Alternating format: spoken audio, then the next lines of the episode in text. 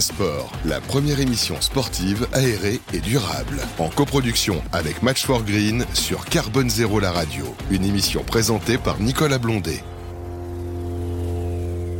Chers sportifs, chers sportifs, jeunes, moins jeunes, euh, olympiques, paralympiques, de tous univers, vous êtes les bienvenus. Vous êtes ici sur RN Sport, sur Carbone Zéro, la radio.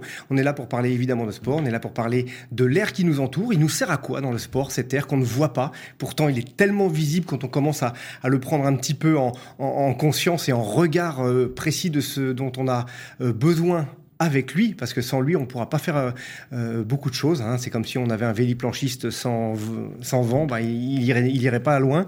Et, également, euh, dans d'autres sports, on va le retrouver, même des sports de ballon, et eh bien, il va falloir que l'air il soit présent pour qu'on puisse, ne serait-ce que le travailler un petit peu. Il remplit ce ballon d'ailleurs. N'oublions pas qu'à l'intérieur des, des, ballons sur les jeux collectifs, on, a, on a de l'air. Alors pour parler d'un petit peu du jeu de ballon, du jeu collectif, puisqu'on va parler aussi développement durable, et le collectif, c'est notre planète. est tous ensemble pour œuvrer pour elle et il faut le faire de plus en plus. J'ai le plaisir de recevoir aujourd'hui Bernard Gros-Georges, hein, qui a été euh, très longtemps, qui est toujours un de cœur aussi euh, avec la Fédération française de basketball, un technicien de, dans ce sport euh, qui, vous allez le voir, c'est un puits de science et, et c'est un tel plaisir d'échanger avec lui. Bonjour, cher Bernard. Bonjour à toi, merci. Comment vas-tu? Très bien on est, on est pas si mal, on va pouvoir commencer la ah partie. Oui, oui, oui. C'est ça Alors, on, avait démarré par ce, ce, petit clin d'œil, en fait, du ballon et, et quelques impératifs. On a eu l'occasion d'échanger un, petit peu avant. Euh, ce ballon, il est rempli d'air. On a besoin d'une certaine élasticité, d'un certain rebond, d'une résistance aussi. Euh, et il y a quelques euh, différences entre les ballons qu'on va utiliser et ça peut avoir une influence. On, on, on en parlait sur les shoots, notamment. Alors, cette incidence, elle est au niveau, on le voyait, de la pression et du poids. Dites-nous-en un petit peu plus, Bernard. Sur le, sur le, poids, euh, on n'a pas un, point un poids fixe, on a une marge de tolérance. Donc, grosso modo, c'est autour de 600, 620 grammes.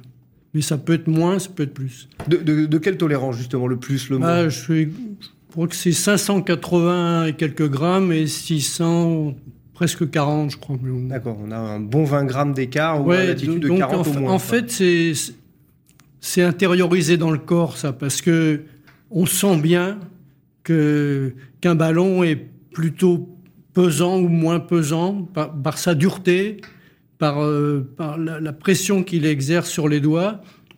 On transforme tout de suite ça en, termes d'action. Il euh, va falloir que je je mette un peu plus d'engagement de, de, vitesse sur ma balle ou pas. Donc en fait, les, les joueurs s'adaptent très bien. C'est comme la hauteur du panier, c'est pareil. À un centimètre près, un, un, entraîneur de basket, si le cercle est un centimètre trop bas, il le voit. Il le voit, il le sent. Et Un centimètre pour 305 centimètres. Bien sûr. C'est d'une grande précision, le corps humain. L'œil, en l'occurrence, là. Mais pour, pour le poids du ballon, c'est pareil. Bah pour le poids du ballon, et puis dans d'autres domaines, on le sait aussi, euh, du bout du doigt, on sait déceler des demi-degrés aussi. Oui, euh, oui, non, mais. De température. Au, niveau du ballon, justement, on parlait des ballons qui sont plus ou moins, euh, avec l'air qui est dedans, il est plus ou moins lourd. ça peut influer, vous me parliez avant l'émission, il y a des, ballons plus lourds que d'autres que l'on va retrouver. Et, et c'est vrai que si on est sur une compétition, on a un ballon très lourd, on passe à une compétition euh, la fois d'après avec un ballon plus léger et qu'on se retrouve dans la tolérance haute du lourd et la tolérance basse du léger, on peut avoir un sacré écart euh, du jour au lendemain et une sensation qu'il va falloir adapter rapidement. Et pour parfaire un petit peu ce, ce, détail, cette prise en compte, on va avoir aussi, meilleure va être la qualité de l'air et notre respiration et notre apport d'oxygène pour nos organes et notamment notre cerveau, on va avoir une réaction, une réactivité et une adaptation qui va être meilleure. Alors, concernant les, poids des, ballons, aujourd'hui c'est bien réglementé.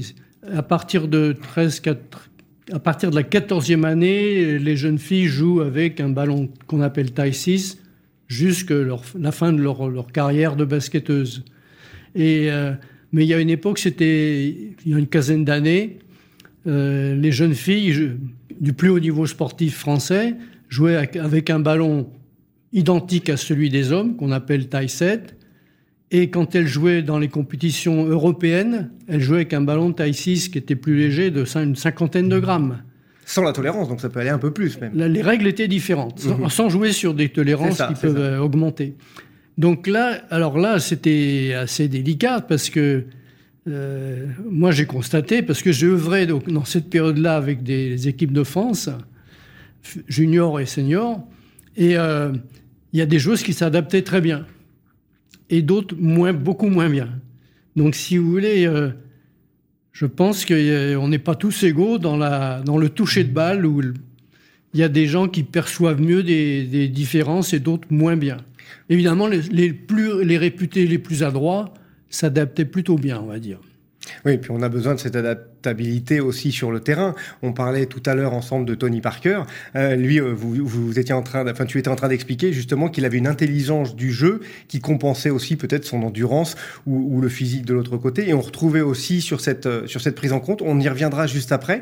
Par contre, on, on, quelle est la différence euh, L'air, il va jouer notamment l'intérieur et l'extérieur? Oui. Quelle différence? Oui, oui c'est-à-dire que quand vous êtes à l'extérieur vous êtes soumis aux aléas climatiques et à, la, direction et force du vent. Bon. Ce qui a fait même dire à une époque, les Américains qui jouaient beaucoup en terrain extérieur, mais il y a un certain nombre d'années, hein, ne tirent quasiment pas de très loin. Parce que là, à ce moment-là, surtout quand vous êtes sur des côtes ventées, euh, donc on préfère aller plus près de l'anneau et on a plus de chances de réussir. Bon, ça c'était il y a pas mal d'années. Mais euh, aujourd'hui, les grandes compétitions, se, ah, le 3-3 se joue, peut jouer encore en plein air. Hein. Mais euh, aujourd'hui, grosso modo, quand on est en, intérieur, dans un gymnase, euh, l'air on va dire, l'air n'a pas d'impact sur la trajectoire, contrairement à ce que pensaient un certain nombre d'entraîneurs il y a une vingtaine d'années ou trentaine d'années. C'est-à-dire qu'il y a une résistance de l'air, c'est clair. Naturellement. Hein. Mais pour qu'elle puisse jouer en force de friction sur la balle, il faut que la balle ait une grande vitesse de rotation. Or, la balle, elle fait, pendant un tir de 6-7 mètres, elle fait 2 à 3 tours sur elle-même. La vitesse n'est pas assez grande pour que la trajectoire parabolique soit affectée. Par contre, si on, est, si on était dans un autre sport, c'est vraiment le cas. On, au football, par exemple, c'est un, domaine clé d'avoir de, des trajectoires euh, qui, euh, qui, qui, sortent de la parabole la plus prévisible. Au basket, non. Voilà. Alors par contre, on peut jouer sur les, les sur l'exploitation des de la planche. C'est-à-dire que quand on fait des tirs avec un, un relais sur la planche, on, on peut taper plus, on, on, on, tape plus fort sur la balle, quoi. Bon. C'est ça. Et euh, alors après, il y a les aspects qui sont liés euh, euh, à la vi vitesse de, de, de ballon. C'est-à-dire que dès qu'on change de, de position de, sur le terrain et dès qu'on change la hauteur du lâcher, euh, eh bien, on, pas, on, doit, on doit forcément modifier la vitesse de lâcher. Mais ça, c'est heureusement que ça se passe hors de la conscience. heureusement. ouais. Donc il y a une combinaison intériorisée des ingrédients qui fait qu'on fait jamais deux tirs tout à fait pareils. Et en fait, euh, on est prêt à ça. On a acquis un certain nombre de, on a acquis des paramètres mécaniques de l'air et de la balle et de la pesanteur. Et, voilà. et, justement, ces paramètres, euh, on parle de mécanique, la balle, la pesanteur, mais euh, notre corps également, parce que vous aussi, vous, avez, enfin, tu étais préparateur, ouais. Notamment physique, et sur notre corps, toute cette préparation, euh, l'endurance, on en parlait tout à l'heure, euh, il y a un point qui est important à expliquer aussi par rapport à notre jeunesse sur cette endurance, mais euh, l'air justement, il y a les paramètres qui sont connus, qui sont suivis, et tu disais tout à l'heure, en, rémission, tu disais que bah, justement, l'air, on le, le prend pas assez en, compte justement dans toute cette préparation et il y a un frémissement qui va nous permettre d'aller chercher un petit peu plus dans la précision, dans la technicité de ce qu'on a besoin pour mieux performer. Dans l'air, on doit capter l'oxygène qui est présent dans l'air. Et euh, ce qui va être limitant dans la performance, c'est à un moment donné, vous êtes à votre maximum de, de consommation possible d'oxygène de, de l'air. Bon. Et si vous faites plus intense qui est possible, mmh.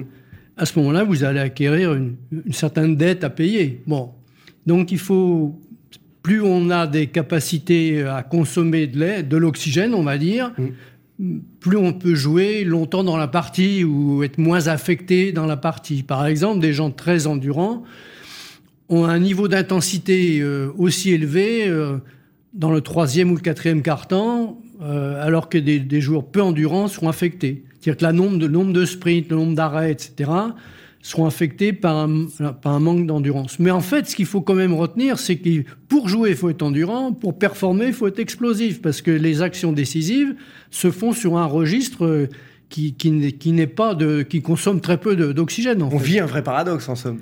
Et il faut arriver à être sur les, présents sur les deux tableaux, ce qui est assez rare parce que c'est antinomique. Et les grands joueurs, ils marient ces deux, ces deux choses qui sont opposées en fait. Pouvez avoir, il y a des grands joueurs qui avaient des très fortes consommations d'oxygène et qui étaient aussi très explosifs. Je pense à Jacques Monclar, des joueurs que j'ai un peu côtoyés, ou à Hervé Dubuisson, ou euh, de Maury aussi, un ancien meneur de jeu, était mhm. très, très endurant, très explosif. Mais aujourd'hui, il y en a aussi. On a fait beaucoup de progrès du côté de l'explosivité, par euh, ce qu'on mange, par la façon de vivre, etc. Mais à contrario, on est beaucoup moins endurant qu'il y a 20 ou 30 ans. C'est-à-dire qu'il y a 20 ou 30 ans, les joueurs internationaux avaient consommé euh, allez, on va dire 10 à 20, 20, ouais, on peut dire 20, 20 pour, presque 10 à 15, enfin 15% de, d'oxygène en plus que les jours d'aujourd'hui. D'accord. Ah oui, quand même, ça fait un sacré ah oui, oui, c'est fait. Ce qui fait qu'aujourd'hui, euh, euh, on, peut jouer avec les temps de jeu, on peut jouer avec tout un tas de paramètres, mais euh, on a du mal à, à augmenter le niveau d'endurance parce qu'il est antinomique avec les qualités décisives de jeu donc il y aurait un vrai travail à faire, mais les calendriers ne le permettent pas. Donc, il y a, donc il y a une vraie voie de, progression. Alors il faudrait le faire euh, dans les centres de formation, dans, les, dans la tranche de vie de 15 à 18 ans, mais même encore avant, parce que par exemple on sait que tout ce qui s'est fait avant la puberté, c'est quasiment, c'est mis en sommeil, ça n'émerge pas, et ça va émerger vers 18 ans. C'est-à-dire tout le travail que j'aurais fait avant, un jour donné, il va, il va finir par payer, mais c'est du moyen et long terme. Donc ça, on conçoit bien que des professionnels, ils, ils sont globetrotters, ils changent de club, ils n'ont pas trop envie de s'affronter à des mmh. réelles difficultés, on va dire. Ils gèrent. Et, euh, et alors que si on est jeune, on peut faire le travail. Euh, d'autant plus, on retrouve, on parlait de coach ou de, de préparateur, mais le coach au bord du terrain, il a aussi maintenant un, grand rôle euh, d'avoir un œil extrêmement aiguisé sur, la, sur chacun de ses joueurs pour savoir à quel moment euh, il se retrouve dans telle phase de fatigue ou de, de petits coups de mou qui va dire bah, maintenant il va, tu sors, t'es remplacé et on va devoir et la, composition avec ça, on la voit pas toujours quand on est devant notre écran ou dans la salle de jeu, mais il y a un vrai œil d'expert sur ce sujet. Non, ça se voit. Je parlais des, des, joueurs qui ont la peau blanche. Oui. Parce qu'il faut réserver ça à, ces joueurs-là. Quand, des joueurs qui ont la peau blanche, quand ils sont essoufflés, ils, ont la peau qui rosit. Mm. Bon. Et euh, ça se voit vraiment. Et puis ça se voit par des, des petites choses qu'ils devraient faire et qu'ils ne font plus. Alors qu'est-ce que fait un bon joueur un peu en, en limite, euh, qui est un peu borderline, là, est fatigué, mais il voudrait bien jouer quand même? Alors il va essayer de s'économiser, pas fou quand même. Hein. Bien sûr. Il s'économise en trichant un peu, entre guillemets, sur le plan défensif. Parce que c'est ce qui consomme, consomme beaucoup d'oxygène. Le plan défensif. Le plan défensif consomme beaucoup d'oxygène. C'est important, très important. Et si on veut faire des progrès d'endurance de basketteur, on met, on met l'accent sur le travail défensif. Alors pourquoi? Bah, Parce que dans, dans ce cas-là, euh, les fréquences cardiaques sont de 5 à 10 pulsations plus élevées quand vous faites un travail défensif de, tout terrain, par exemple. Vous montez très haut dans la demande, dans la demande énergétique. Et maintenant, on sait que si les gens montent dans la demande énergétique, c'est le seul moyen pour faire des progrès sur la dimension. C'est-à-dire que pour faire des progrès, il faut chatouiller, euh, caresser la difficulté. Il Tant qu'on ne va pas dans le dur, oh ben, on s'entretient pas plus, quoi. Donc, euh, alors les joueurs essayent de tricher un petit peu, mais aux entraîneurs de, les, amener dans leurs limites en utilisant des, systèmes, des façons de jouer qui les entraînent à être un peu à l'aise dans des zones un peu critiques. Donc le goût de l'effort est là, le goût pour, ah aller chercher de l'endurance, on en a besoin pour nos jeunes. Et puis vous parliez d'énergétique, puisqu'on arrive au, terme de l'émission, mais on vous écouterait des heures, euh, on t'écouterait des heures, Bernard. Merci encore d'être venu, euh, notamment euh, sur le plan du développement durable. On, échangeait également la Fédération française de basketball, ben, aussi dans la composition, de l'organisation de ces compétitions, essaye aussi un maximum, dans le cadre du développement durable, de limiter autant que faire se peut aussi les déplacements sur les différentes rencontres et, les différentes euh, compétitions. Oui, il y a une prise de conscience, il y a une mobilisation du président euh, Sutaz sur ces aspects-là. Il y a des choses d'engagées, notamment pour essayer de réduire les, déplacements des, équipes dans les championnats, donc pour aller vers moins de consommation de, carbone, hein, on a OK. Et puis il y a aussi des, aspects qui sont euh, pris en compte ou au moins euh, qui sont un peu sur la table. C'est sur faire en sorte que euh, on, consomme moins d'énergie informatisée, on, installe des, lieux pour, brancher des prises électriques dans la fédération. Il y a tout un tas de choses à faire. Tout le monde en est conscient, hein, mais les gens sont assez OK pour faire, mais après, il faut faire bouger les systèmes. Il faut peut-être aussi euh, bouger les systèmes et puis amener cette conscience et cette connaissance pour aider à, à, améliorer justement hein, sur tout ça, puisque c'est l'axe justement dont on a besoin euh, pour, pour, mieux faire. Et on va vers du bon sens. Hein. quand je vous entends dire on va limiter un petit peu l'informatique, c'est peut-être peut-être une forme de bon sens euh, pour aller mieux sur tous ces sports faut faire confiance aux, les, gens qui travaillent fédération. Ils sont bien conscients qu'en passant par tel ou tel endroit, il y a plus de kilomètres, etc. Donc ça, alors il y a même une personne qui anime une commission euh, développement durable euh, au, au, sein du comité directeur. Donc tout est sur la table. tout est sur la table, donc maintenant, bah, le match démarre. Voilà. On, c'est parti. Et eh ben, en tout cas, nous, le match de l'émission, on aimerait qu'il dure, qu'il fasse pas les cartons, mais qu'on en ait beaucoup plus avec vous. Merci beaucoup, Bernard. C'est un plaisir de vous avoir reçu. Euh, chers auditrices, chers auditeurs, n'hésitez pas. Le week-end approche. Et eh ben, il suffit de faire quoi? Bah, Vous prenez un ballon, un ballon de basket, on en a tous, et puis on s'approche de quelques paniers. Il y en a quand même euh, pas mal autour en France. Ou approchez euh, également pour connaître plus www ffbb.com et surtout bah, allez euh, jouer, allez vous amuser, allez prendre du plaisir à faire du sport, vous prendrez soin de votre santé, vous prendrez soin de l'air et faites même le geste du développement durable qui suit. Merci à vous, à très bientôt sur RN Sport. RN Sport, une émission coproduite par Match for Green, à réécouter et télécharger sur le site de Carbone Zéro la radio.